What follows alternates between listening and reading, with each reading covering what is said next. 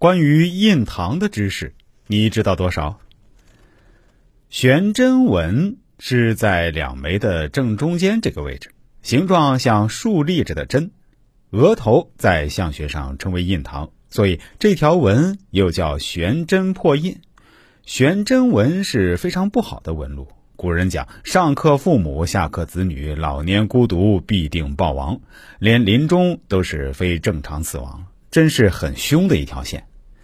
我们先说说眉长过眼、清秀眉心宽阔的情况。眉毛形状以整洁清秀为佳，眉毛还代表的是朋友宫。如果眉毛浊浓、有逆毛，这样的人易交损友或者被朋友所累。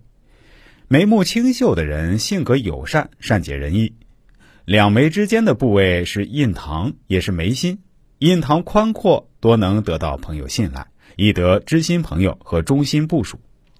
接下来我们聊聊悬针纹。悬针纹像一根针一样悬在印堂处，也称之为悬针破印。印堂这条悬针纹从官禄宫一直穿到山根部位，这是非常凶的一条纹路。有这条纹路的人在个性上偏激，还有神经衰弱的倾向。但是在做事情方面，这样的人会勇往直前，心狠手辣。不择手段达到目的，不会去感受其他人的想法，可以认为是一个极其自私的人。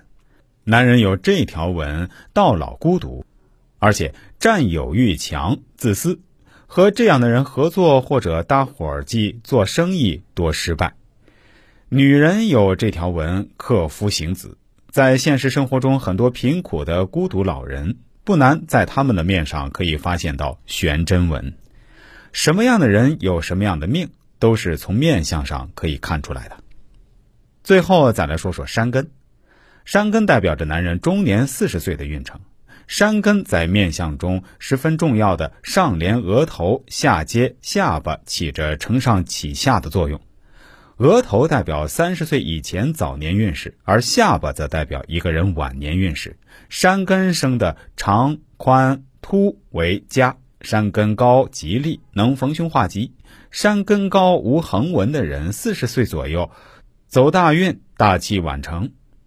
悬针纹并非出现就终身不会消失的，悬针纹并非出现后就会终身不会消失。重要的事情说三遍啊！出现悬针纹后，只要生活中放平心态，平和的对待身边的人和事儿，时间久了，相由心生，悬针纹自然就会变淡变消失。